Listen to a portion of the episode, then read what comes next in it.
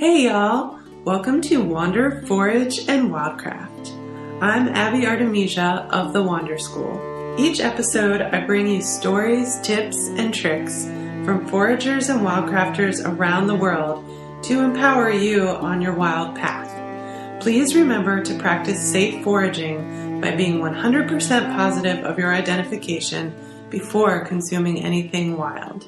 Happy listening! Come on, everyone, and gather round. Listen to the soothing in this sound. I'm here to tell you that medicine don't come from a pill, it grows in the ground. The medicine we need grows all around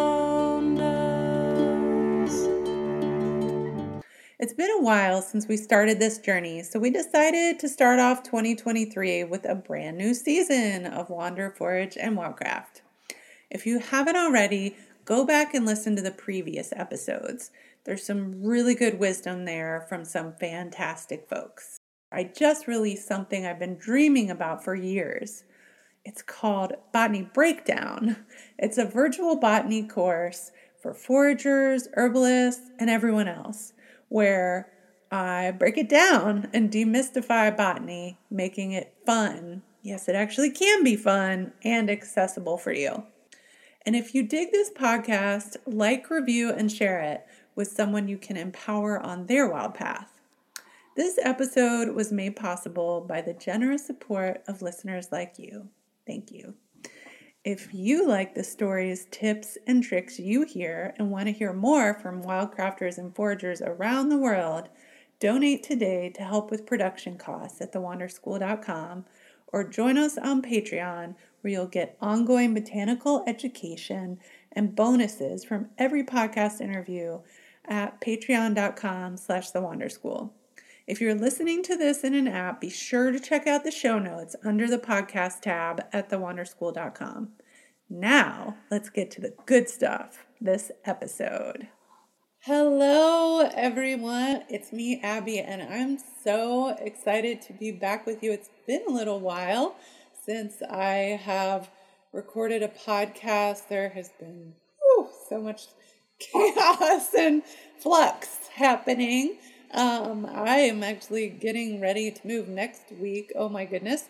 And preparing for year two of Wildcrafted Herb School, which I am so excited for. And also recording my virtual botany course, Botany Breakdown. So make sure to check all of those things out on the website at thewanderschool.com. And I am so excited for spring.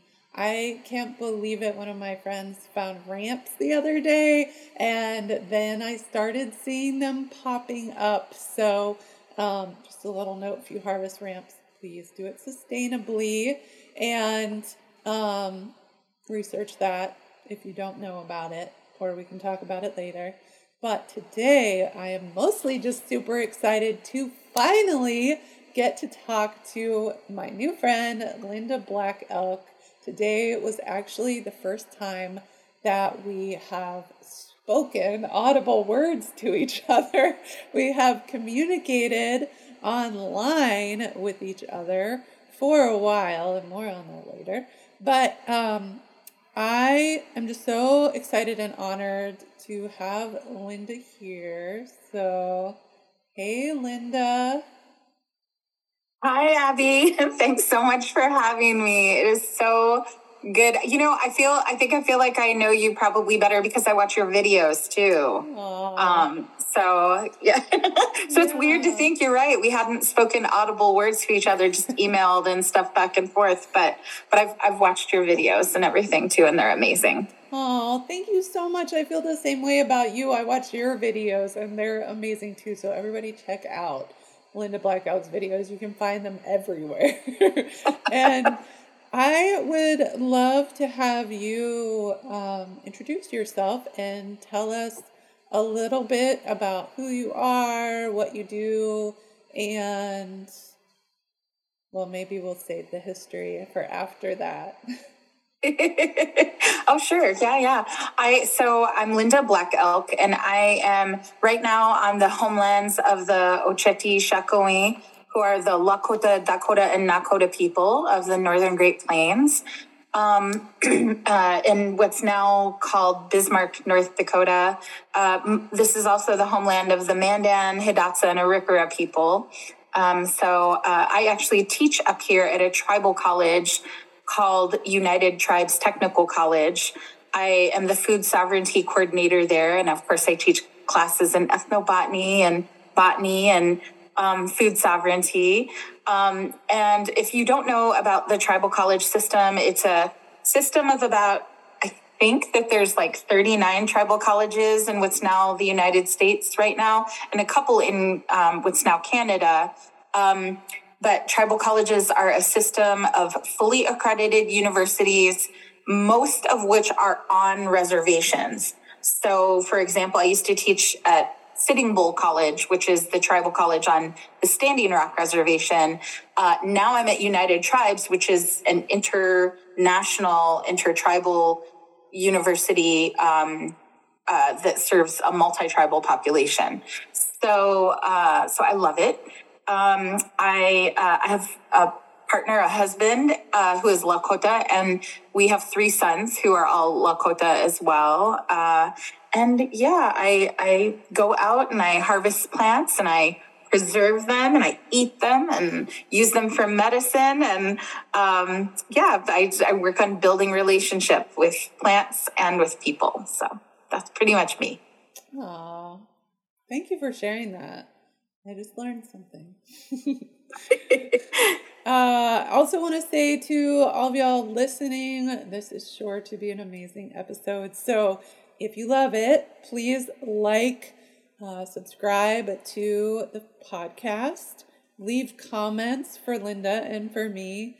And if you are able, please support the production of the podcast, and you can get cool bonus material if you join us at patreon.com slash the wander school. And if you're listening to this somewhere other than through the website make sure to go to thewanderschool.com on the podcast page and you can find the show notes. So any links that we talk about today will be there.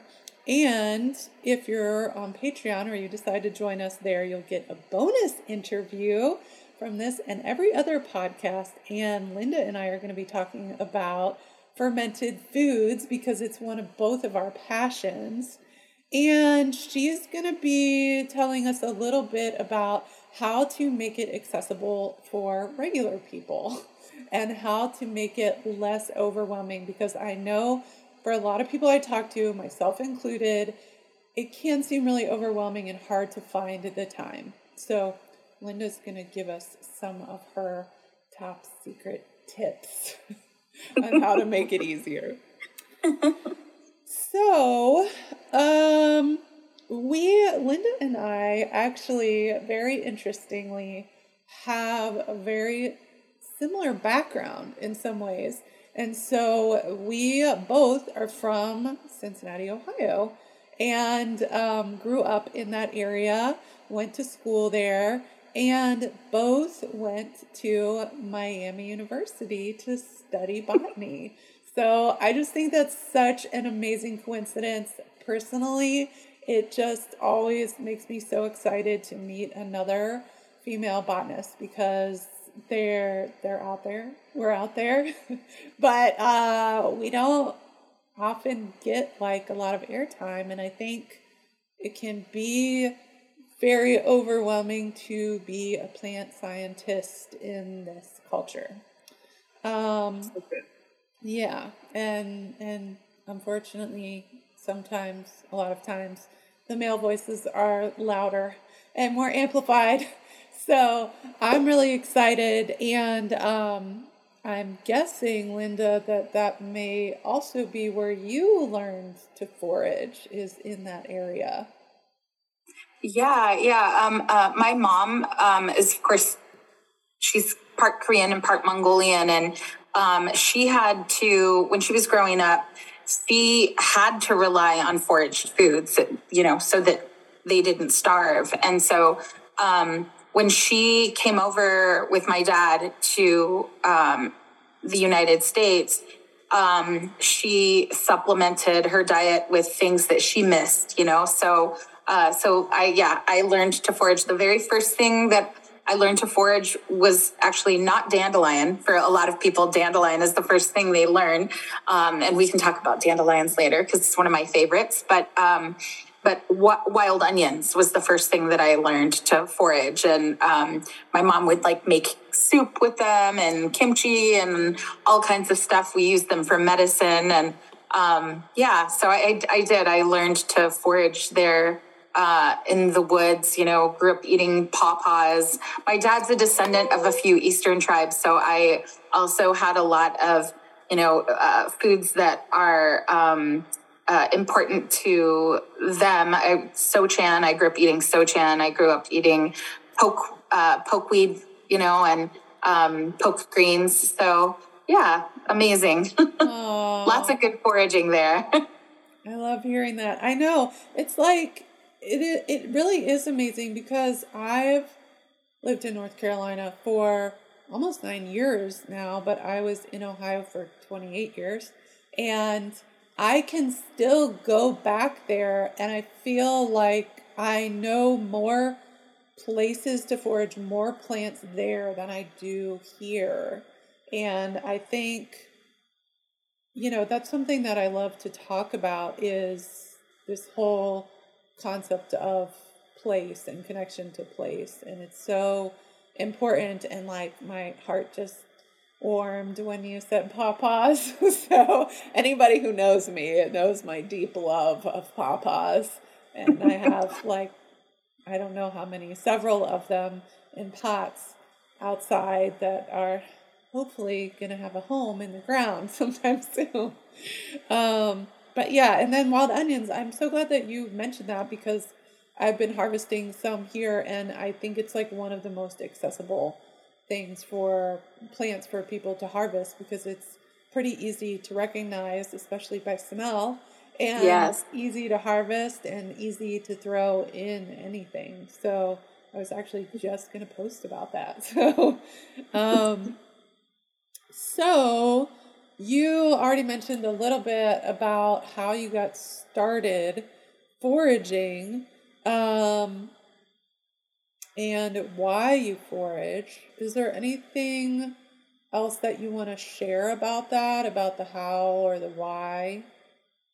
Well, I, I think now, especially with the way that the world is, uh, with grocery prices ever rising, you know, um, all of that, I, I've come to believe that gathering, like the things that I grew up doing out of necessity or the things that I grew up doing out of connection to the land and to um, people are actually an act of resistance, right? Uh, foraging, gathering is hunting, even uh, there are all acts of resistance. And so I think it's important that if we, um, you know, I think it's important for all of those reasons. Um, but, uh, you know, I think in this world where food really needs to be taken out of the capitalist system. It never should have been part of that anyway, where like, you know, I mean, it's it's a basic human necessity that you need to survive, like water, right? So why are those things now part of capitalism? And we need to pull them out of there. So I, I'm a big believer in free food, uh, you know, free food for everyone. So, um, you know, I just I think that that's really important. Oh, I love that. And it's such a good segue, too, because I don't know if you know this.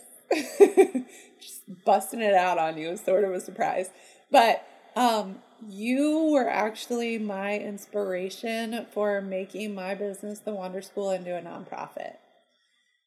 And, oh my gosh, yeah. that's amazing. yeah, because what happened for anybody who doesn't know and for you is um, in 2020, right? So March of 2020, um, the pandemic started. COVID started. We got word that everything was happening.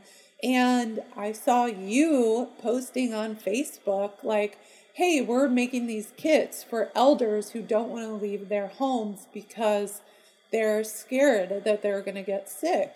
And so we're putting together these amazing kits of um, different foods, including like foods they're asking for, and traditional foods and herbs. And if anybody wants to donate, let us know. And you were hand delivering them. So let's talk about that more in a minute because it's incredibly inspiring. And um, I saw that and I saw herbalists online, like on Facebook and places, posting, Hey, I really want to help. What can I do? How can I get herbs to places? And I thought to myself, well, I'm a good networker. I love connecting people. And I have a giant apothecary that is just sitting there. A lot of times that unfortunately happens when you're a forager and wildcrafter. You collect all this stuff and then it sits on the shelf and you feel sad for the plants. um, and that medicine needs to go somewhere. So um, I made the Wander School into a nonprofit to form those connections and started sending herbs your way and working more with my community in Cherokee and relatives there. Um, and honestly, I feel like it's been such an honor and I've learned more, like, it's been more of a gift to me than from me to be able to gift that, to be able to learn from you and the people that I've gotten connected with through you and Cherokee folks and, and other groups that I've worked with. So thank you for that. Thank you. Thanks for saying that. Um, yeah, that is, you know, what a crazy time. And of course, I remember getting all of your amazing herbs that, you know, you put together so beautifully. Um, it was always so helpful. And, you know, I, I, like those, those kits really um, have uh, been a huge, they, they really exemplify my family's philosophy on food and medicine because there was so much um, food as medicine in, in the kits. You know, they were all organic, shelf stable, traditional foods, you know, low glycemic index, you know, if we want to use those Western terms. Um, uh, things that that contained lots of medicine, different tea blends and stuff that were delicious, but also uh, you know beautifully medicinal. And um, you know it, it, was it was fun to put them together. And like you said we hand delivered them. We drove around to you know 15 16 different states um, hand delivering these kits so that we could make connections with people. But also um, you know we realized these kits were super heavy. You know sometimes they would weigh 100 pounds. And so, especially the people we wanted to get them to who were elders, um, wouldn't be able to like lift them up uh, out of the post office or out of, you know, even off of their front porch. Mm-hmm. So we would go in and we would take them in. We would practice, you know, um, you know, being sanitary and, you know, protecting elders as much as possible and, um, yeah, it was it was such a crazy time because uh, even though a lot of our friends were going out doing stuff, hanging out with family, our family stayed almost completely isolated for years because we knew we were working with elders and we didn't want to put them at risk. So we basically you know uh, stayed away from from people. Our kids went to school online and things like that. So um, but it ended up being so worth it. And we made so many amazing connections with people all over and shared beautiful medicine and food. So very cool. Well, and we're still doing it. that's great. I thought you probably were. Yeah. So. Well, you know, I, I mean, even though, um, you know, people have quit wearing masks and all of that stuff, um, you know, the world is different. The world is stranger now and food is more expensive than ever. Um, even mm-hmm. just like since the pandemic was over, um, you know, uh, uh, p- the price of groceries has gone up almost 30% in some places. So we have more hungry people now than ever. Um, you know, and, and we, we really, I feel like that, especially having access to traditional foods is really tough, especially when people are kind of closing their land off to to others um, because they want to save it for themselves. I mean, you know, it's uh, it's a it's a strange time. So yeah, we're still doing it, still uh, raising funds and making food kits for people, and just trying to, and also giving people um, a taste of like. I, I can't believe how many elders that I've met, or and how many other people who have never had maple sugar for example, you know, right. not just maple syrup, but maple sugar and how easy it is to cook with. And uh, yeah, so we, we do that a lot still. Oh, well, um, let's say it um, again later, but let's say it right now too. What is a way that folks can donate to that project? Oh, well, yeah. you know, uh, I usually post about our fundraising efforts on social media. Um, and and right now we're in the process of of a few projects. Um, so we did a we we did a fundraising push uh, a few weeks ago. So we're okay right now, um, and we're in the process of you know delivering, um, making deliveries this week. Um, but in the future, we just basically accept donations by PayPal or Venmo, and so we can put those in the resources. Okay. Yeah, we'll definitely do that. Thank you. That's cool. Thank you. Yeah. I'd love to help. Uh, and it's just so inspiring. And I, I partly wanted you to talk about that to let the listeners know that there are lots of ways that you can be helpful in in herbalism and um, doing the work of anti-racism a lot through the nonprofit recently part of that I feel like is reparations. And I do that through herbs and herbal remedies. So uh, if you don't know how to help, you can reach out to me and um, send me a message at abby at thewanderschool.com, A-B-B-Y, and we can talk about it and I'll, I'll help you get things to where they need to go or start a program where you live. I love that. I think it's so so important too because I, it, one thing I wanted to say is I, I don't know how many of your listeners might be aware that um, within my lifetime, so um, it wasn't until 1978 that Native people were allowed to harvest their medicines and foods. Mm-hmm. Um, before that, it was literally illegal. And people could be arrested and were arrested.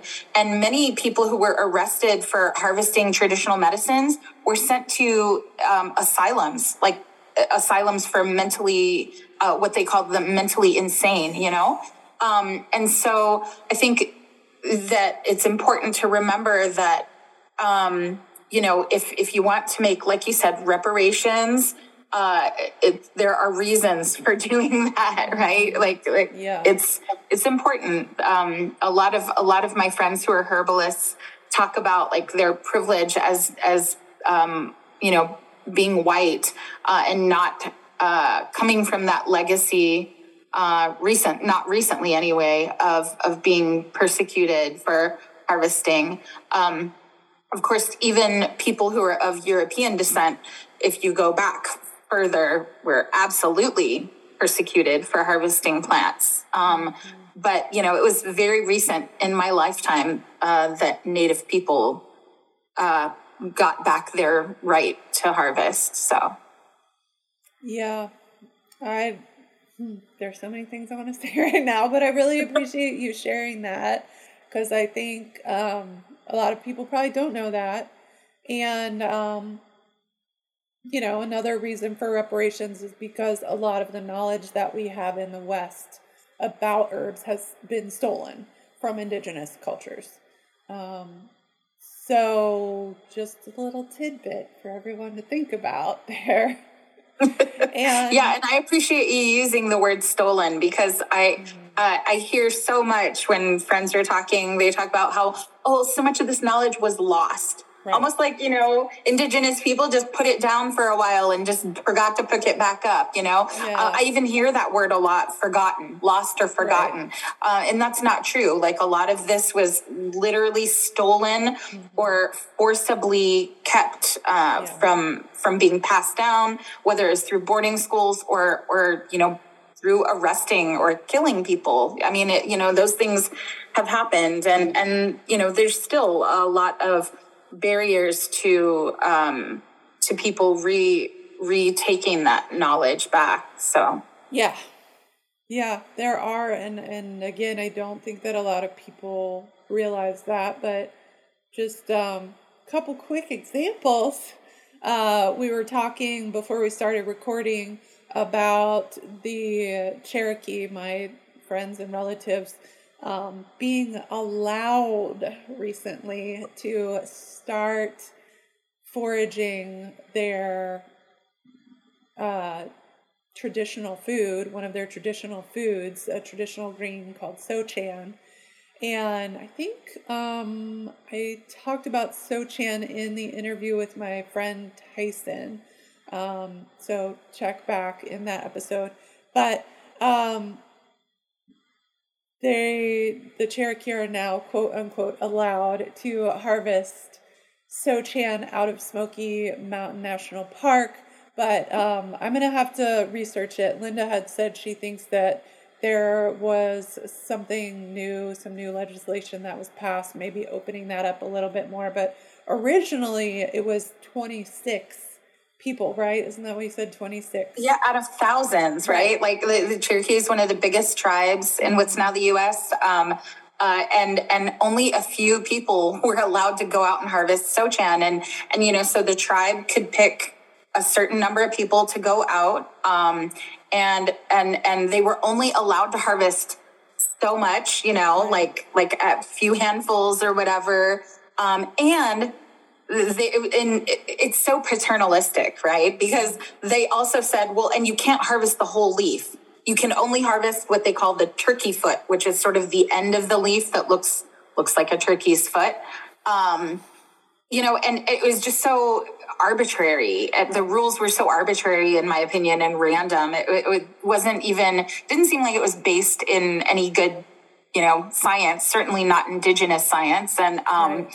Uh, yeah, yeah. So so while it was a victory, you know, uh, mm. it was it was a really I don't know. It was it was a questionable victory, in my opinion. yeah. But I think I think that might have changed by now. But yeah, we'll have to we'll have to look that up and see. Yeah. And um also oh gosh, yeah, just every time we talk, I'm like, oh, there's so many things I want to say. But um yeah, I uh, when I went out harvesting with my friend Tyson and we harvested sochan, he told me that the Cherokee way to harvest it is that you touch each stem. So, if you really think about that, how much more of a sustainable practice that is, and slow, and how it really forces you to connect with the plant instead of, you know, taking a knife and just hacking off the top of the plant. So, when folks are making these this legislation about what and how the Cherokee can harvest, it's like you don't think that they know the sustainable way, just like you said. So um, it's it's a different way of doing things. And um, I didn't tell you, but unfortunately, my Cherokee granny a couple years back got um, cited by a ranger for harvesting ramps, one of their traditional foods, on their traditional land. And um, had to give up the ramps was threatened that she was to have a gun um, held up against her and her disabled son and um, was fined like $200. So I just am saying that because it's like that stuff happens all the time. Like other Cherokee friends have been um, caught on caught quote unquote on the parkway on the Blue Ridge Parkway, just not even foraging, just looking for plants. So um, and hassled and harassed. So um, I just do want to remind folks that this stuff happens all the time, and if you are white, you do have a lot of privilege. So uh, there are people, a lot of people out there who don't have that privilege and aren't allowed to legally harvest their traditional food still to this day. Right. So, um, probably a good segue to talk about ethical and sustainable foraging. Do you have anything that you would like to share about that? Sure. I, you know, so I, um, my, my, my views on this are, are sometimes a bit, um, you know, controversial, I suppose. But I tend to believe that um, that, well, there are a lot of examples of indigenous plants that are being overharvested by non-indigenous people. Um, white sage in California, uh, Salvia apiana is probably the most well-known and best example. Um, there are a lot of, you know, sort of hipster clothing companies who are even like getting little shells and pieces of white sage and packaging them together and selling them as smudge kits, very trendy uh, in in like these you know fancy clothing stores and things like that. And and you know there there were a lot of indigenous people in California who didn't even have access to that much sage, or or could see that the populations were being diminished, so they held themselves back from their own medicine because they didn't want to overharvest because so many non-native people were overharvesting and and are. Um, and so i have like i said a controversial controversial view on this.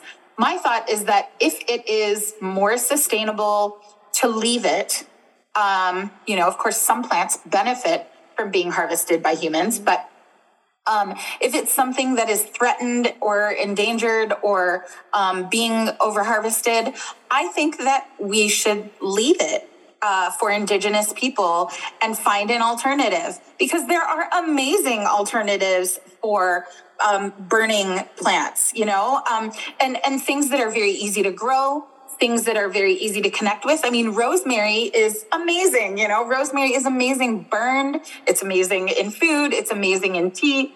Uh, rosemary is a fantastic plant, and and I I don't know why someone would choose to harvest something that indigenous people need to have access to instead of using something like rosemary or mugwort. You know, um, we and, and we can name. You know, there there are whole posts and lots of great resources for alternatives um, uh, to some of these plants.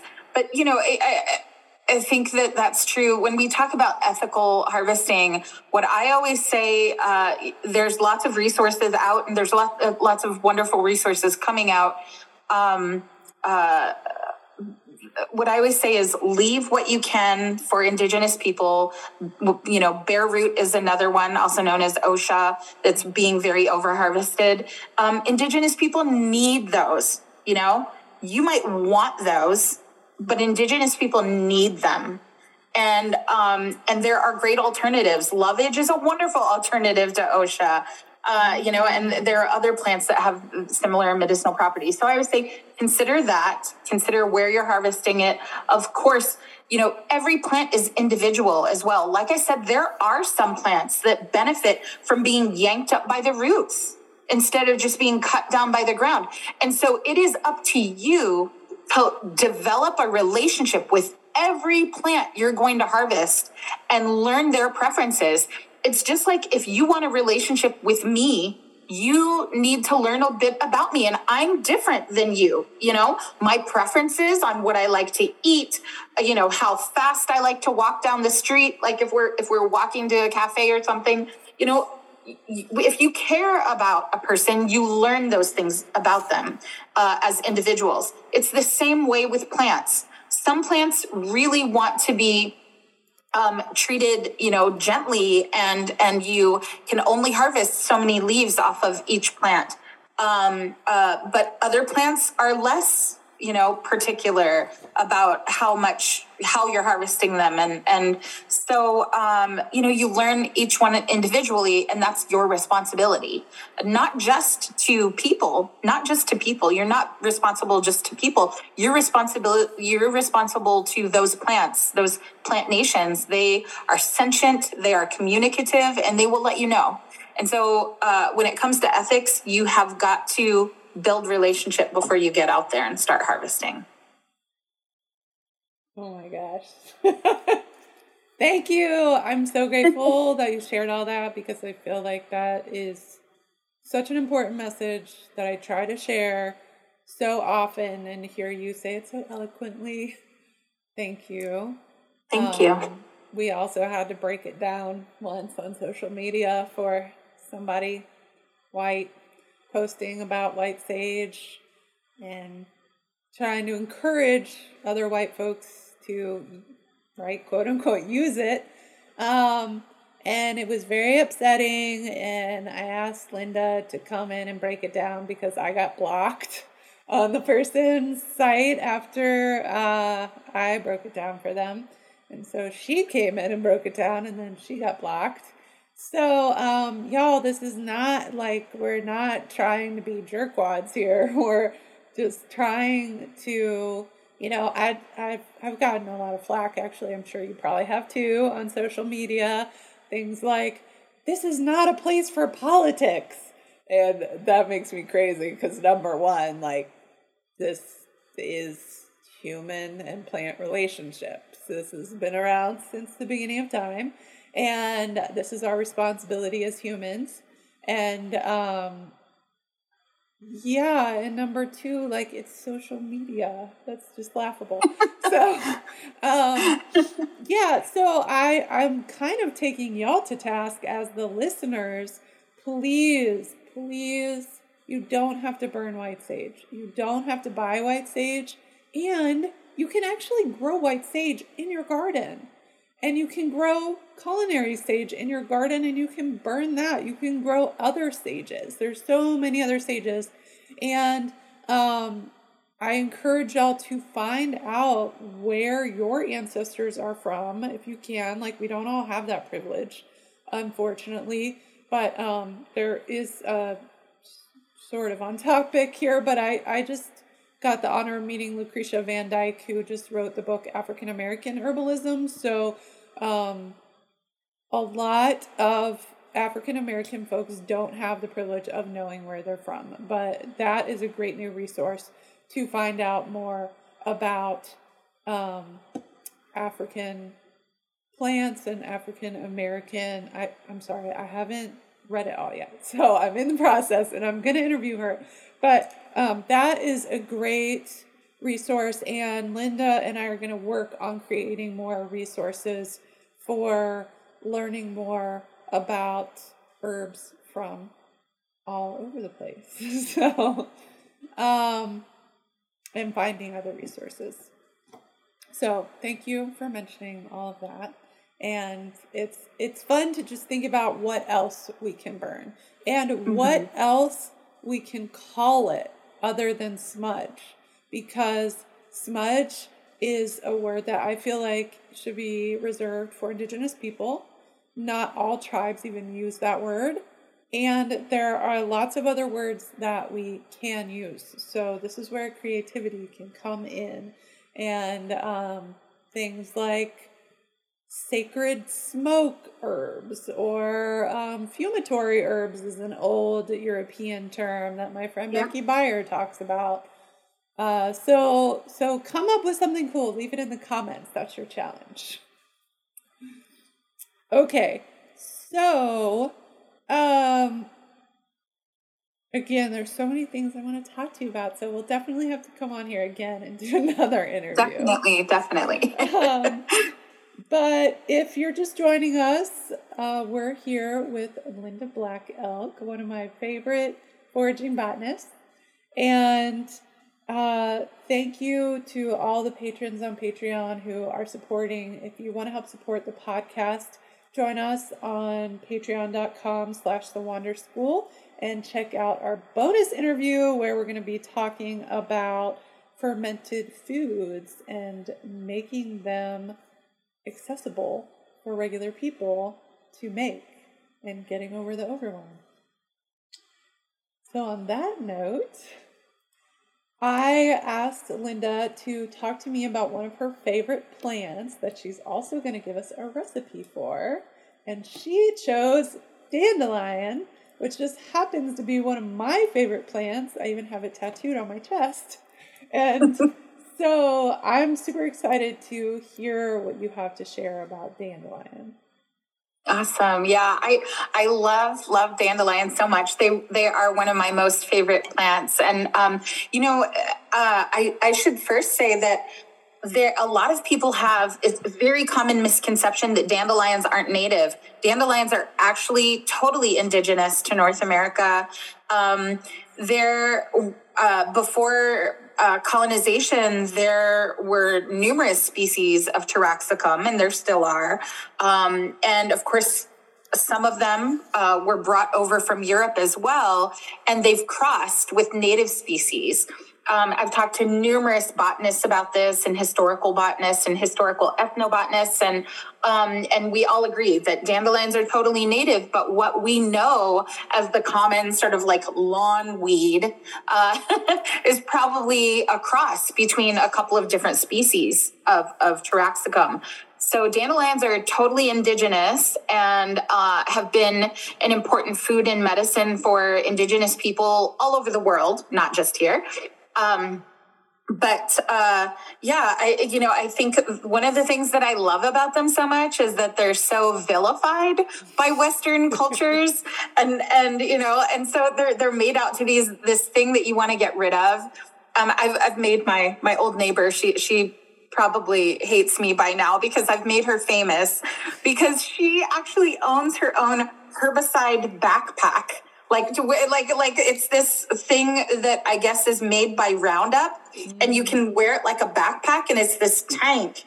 And you put water and herbicide in it, and then it has a hose, and you walk around your yard like a Ghostbuster, mm-hmm. um, you know, spraying the weeds. And and she had one of those, and she would like spray her dandelions every year and she would get so mad at my husband and I for not killing our dandelions. And, you know, I tried to tell her I eat those. I, you know, we use those for medicine. And yeah. um, and so so then the crazy thing is is when she she actually ended up um, getting uh, being diagnosed with fatty liver disease. And so what did her doctor tell her to use? Her own doctor told her you start drinking dandelion root tea and so, but so instead of like stopping the spraying of her yard, um, she still kept spraying it, but she would like go to Walmart and buy dandelion root tea from a box, you know? Oh and I just couldn't, I, I couldn't even fathom. So, so I also, I started digging some up from, uh, for her from our yard and giving them to her. And she just thought that that was the craziest thing ever. Um, but you know, eh, I mean, dandelion root. Uh, you know, it, it, like I said, so maligned, but so amazing, and and actually um, was thought of before people started worrying about having a monoculture in their lawn. Uh, dandelion was thought of as a food and a medicine. The entire dandelion is totally edible and medicinal. You know, the flower. Um, if you all. Uh, you know, feel inclined, Google recipes for dandelion flowers in cookies and breads, dandelion flower jelly, dandelion flower tea. To me, I, I, eat them just raw as a snack while I'm walking along. They taste like honey. They taste like a combination of like bitter and honey. Mm. And and that always leads me to talk about the fact that we believe in in we've been so convinced that everything we eat needs to be sweet or salty that we've forgotten about how delicious bitter flavors are yeah. um, and if you need proof that you like bitter flavors first of all coffee second of all so like soda like coca-cola and pepsi mm. actually both have bitter botanicals I don't think they come from plants anymore. I think they synthesize the bitter uh, flavors in a lab these days. But originally, those recipes came from bitter botanicals. Um, and, uh, you know, that's where they get their flavors from. We love bitter. We just don't know it. And whenever anyone has bitter greens, they try to pretend like it's this horrible thing they have to choke down. Um, one of the first assignments that all of my students do in all of my classes is to go out and harvest just five dandelion leaves. That's all they have to do. Go out and harvest five dandelion leaves. all of them know what a dandelion looks like, you know, so it's easy for them to do. Um, but they go out and they have to harvest five and then they have to eat them on camera.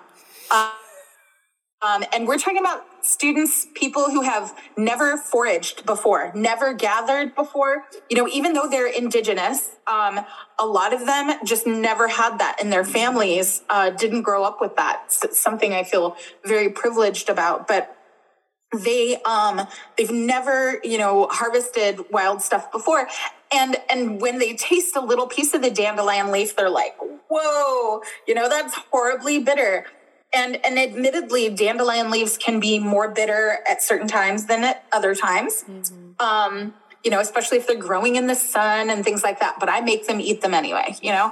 And i tell them you know i am not picky about how you eat it. You do whatever you have to to eat those on camera all five of them. And um uh, you know, I want to see the video. I make them all send me the videos.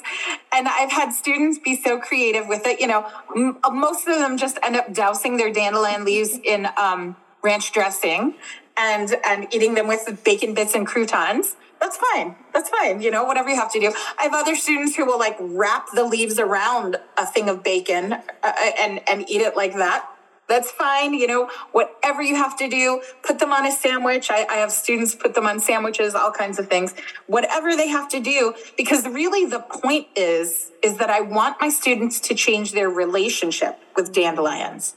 Instead of thinking about dandelions, walking over them every day and ignoring them, or, or worse, maligning them and vilifying them the way Western cultures do uh, by thinking, oh God, that weed, that horrible weed, we need to get that out of our lawn. And oh, the dandelions are creeping into the lawn. Um, uh, I want them to change their relationship and to start thinking of dandelions as food and medicine. And so, whatever they have to do to change that relationship is fine with me. Um, so, so yeah, you know, dandelions. I uh, every the the stems. I, I remember the first time I ate dandelion stems my professor made dandelion spaghetti. And uh, I had never heard of it, but he said whenever he makes spaghetti for his family, he puts in half dandelion stems you know, and he he gets those really long stems in his yard, and he blanches them uh, during the last um, minute of spaghetti cooking. He throws the dandelion stems in with his spaghetti noodles, and um, and he said it cuts down on carbs, it adds medicine, and you almost can't even tell that they're in there. And so he brought them to class one day. Uh, he brought dandelion spaghetti to class one day with the usual, just a jar of spaghetti sauce on there, and it was delicious. I couldn't, I couldn't even believe it. I couldn't believe, I, I couldn't even tell that they were in there. Um, you know, there it was just wonderful. So keto spaghetti, everybody. Yeah, I've never um, heard of that. That's amazing. Thank yeah, it was amazing. That. It was delicious. And, um, you know, I mean, the root, of course, uh, uh, you know, I, my mom always used to get the roots and blanch them and then sort of tear them into strips so they were less tough. Mm. And then she would uh, make them into spaghetti, like uh, not spaghetti, a um, uh, kimchi. She would make dandelion root yeah. Kimchi, and of course the leaves lend themselves very well to fermenting and pickling and everything. So, mm. um, you know, and and just so good for your liver health, so good for um, your gut health. Um, uh, dandelions are so amazing for people who might be diabetic. They help with liver function, uh, uh, pancreatic function as well. I mean, you know, just such a beautiful food and medicine. So, you know, I really feel like it's important to honor dandelions. Uh, and my favorite recipe, okay, I, I and I, I, give people this recipe all the time because uh, let me see if I can actually pull up even the measurements. But um, I give people this recipe all the time because it is such a perfect balance um, between, uh, let's see. I wonder if I can find that. It's a perfect balance between the bitter of the dandelions, plus it's spicy, mm. it's slightly sweet, and it's also sour because there's a little vinegar in there.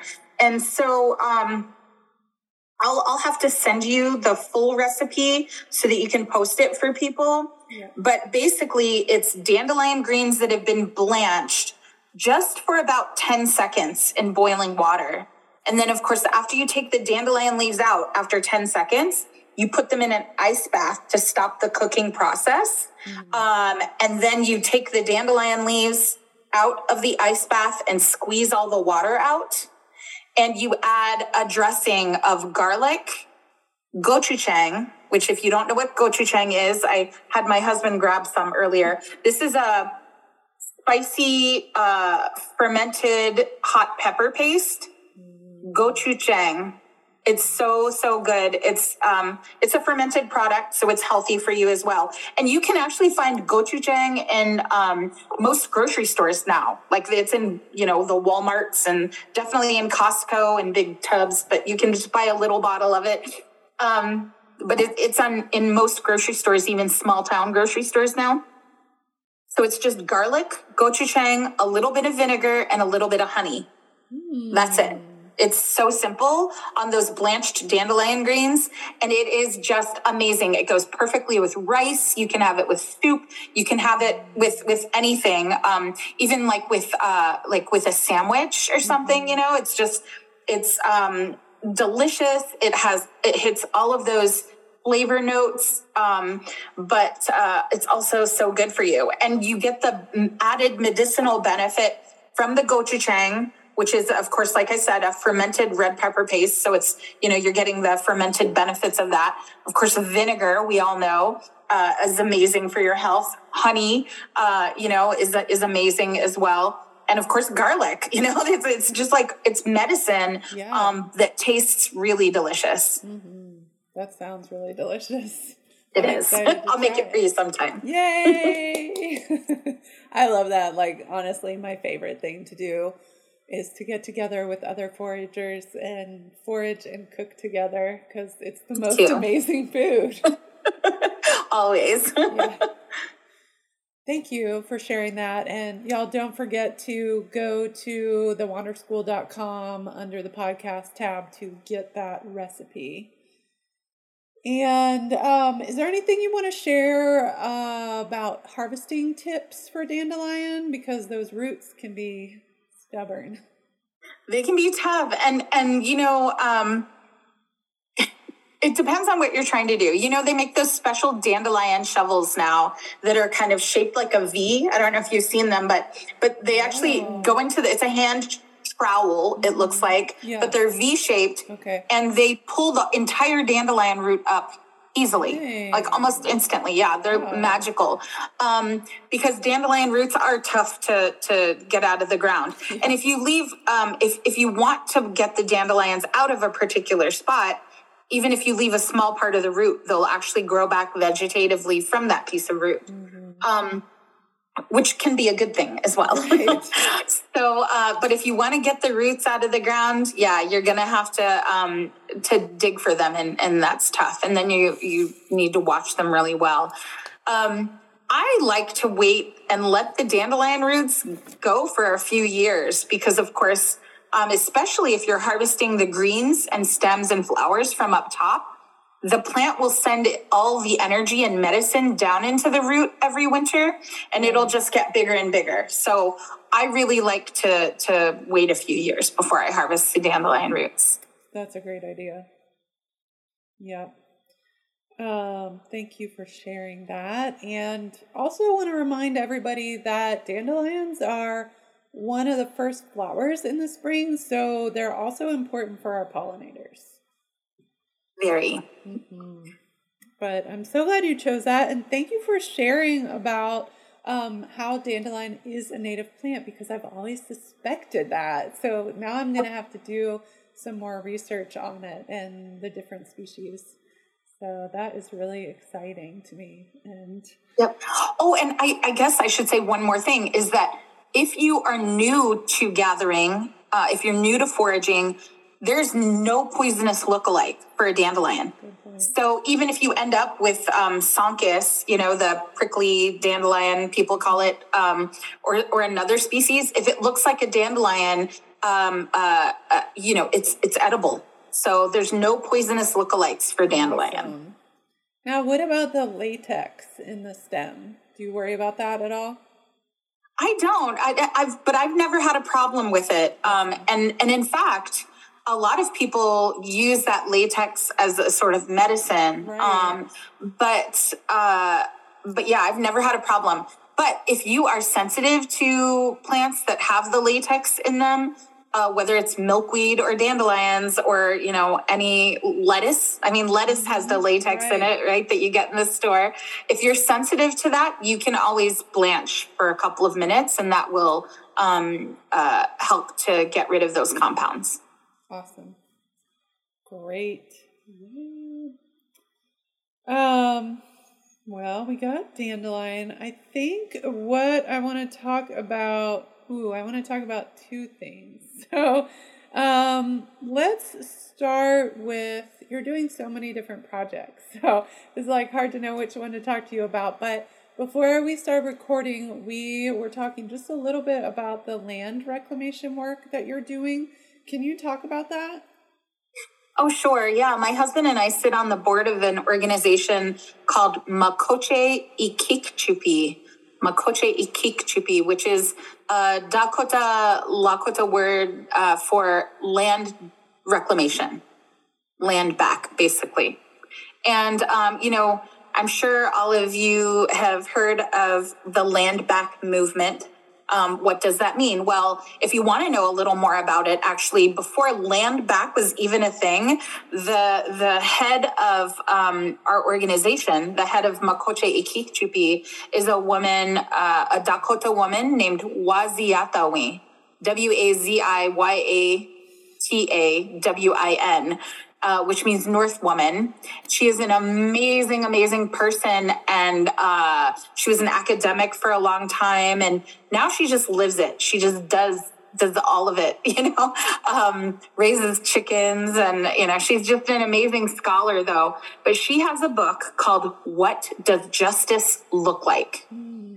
And, you know, long story short, it's an amazing book, but but the premise is that the only um, the only justice for stolen land is land back.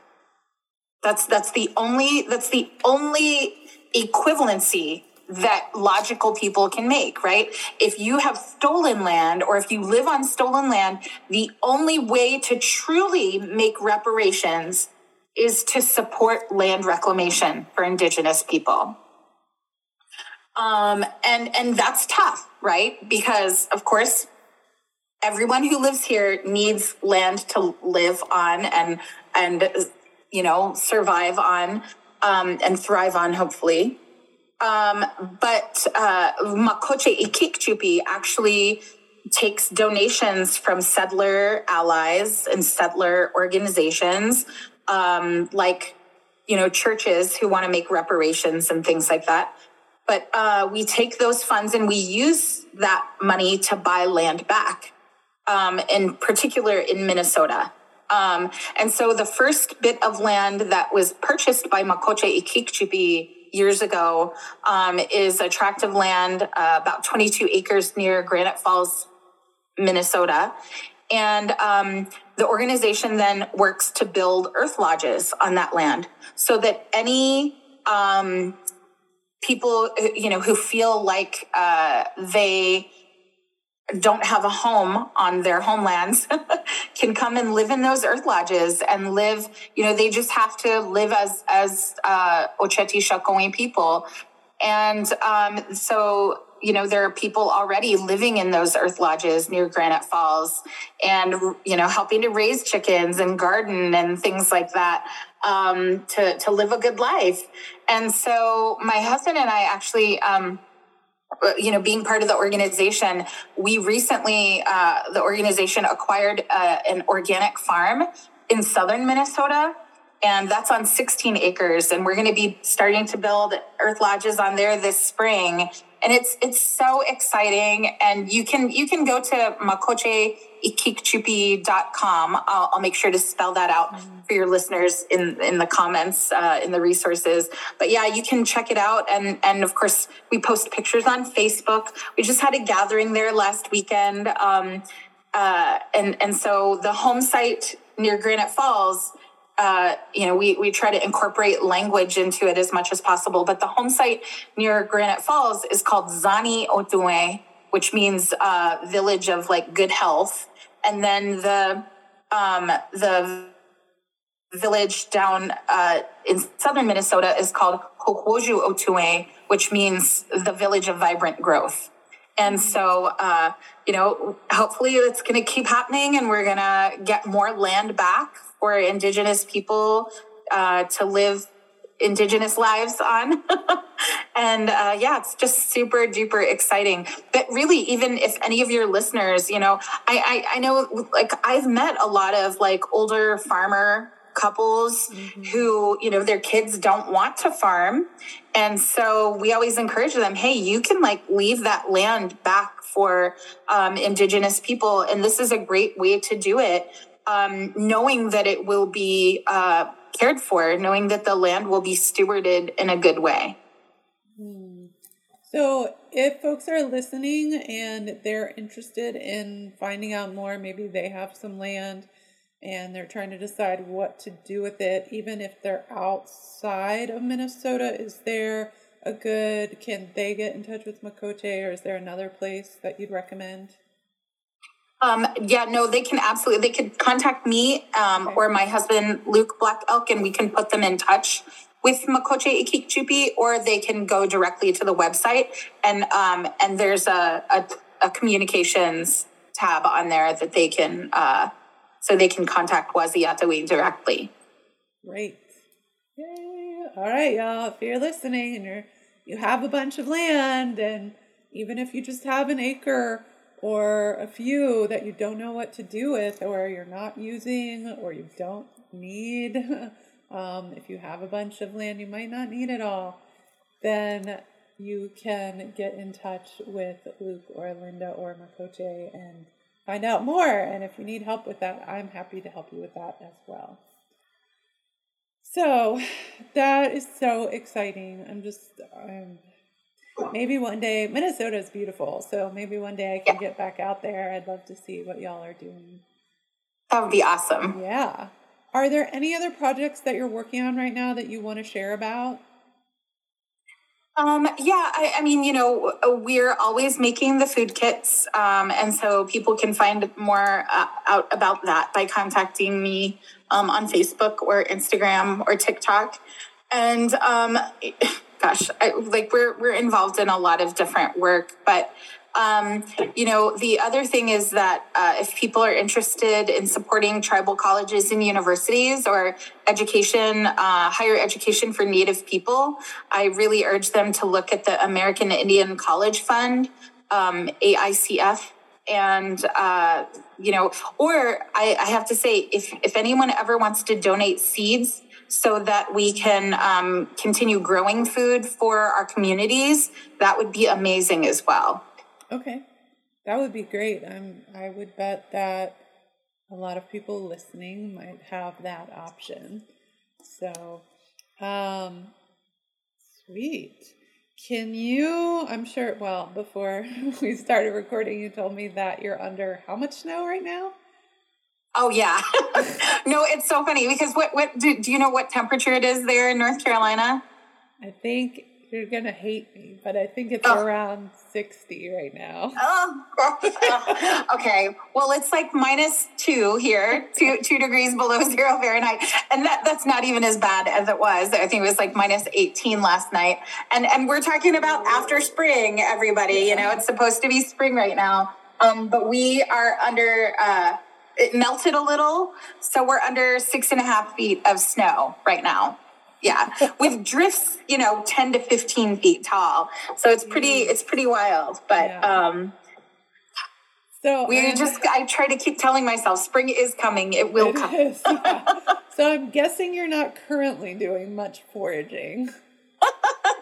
no, no. And and you know, I've gathered uh, sometimes um, I I love to do winter foraging. You know, mm-hmm. even up here in the Dakotas, I love to gather things like pine needles and spruce needles, yeah. and you know, get out there and get some frozen rose hips and and all of that. I, I love to do that, but I'm I'm getting kind of exhausted with winter foraging. Yeah. Uh, we've we've started our seeds already. We have seedlings coming up. I really really want to get them in the ground, and and I'm kind of doubting that I'll even be able to do that um, uh, before the end of April. So Yeah. Uh, yep. short growing season. yeah, for sure.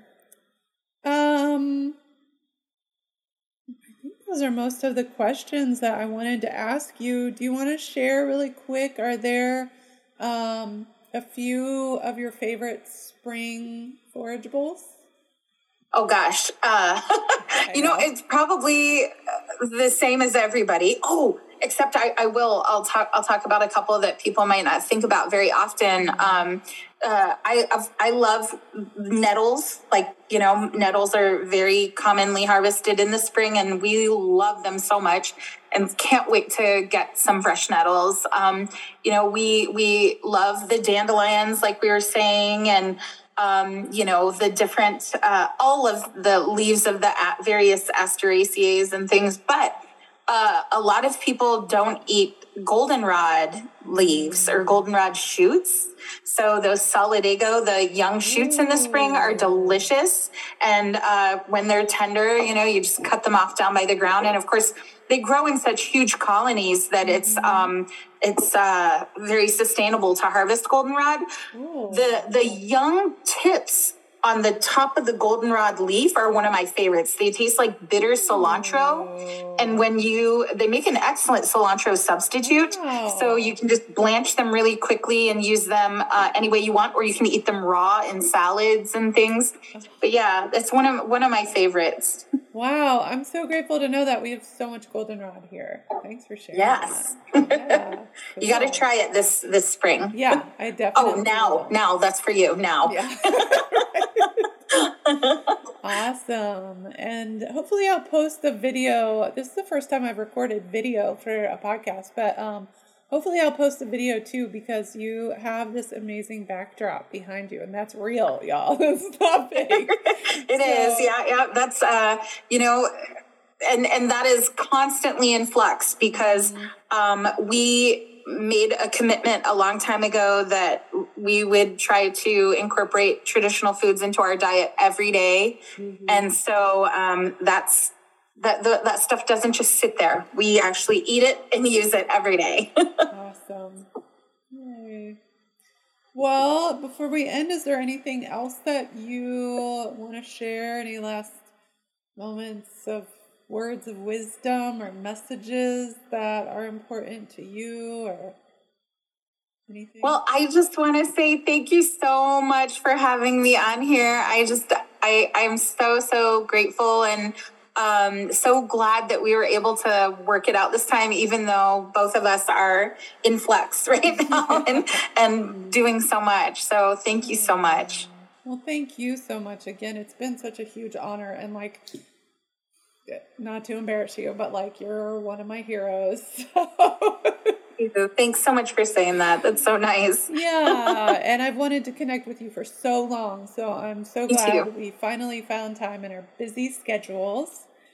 And um, thanks to everyone who's listening today. And please, if you like this episode, please like it wherever you're listening. Subscribe to the podcast. Leave comments. Share it with all your plant loving foraging friends.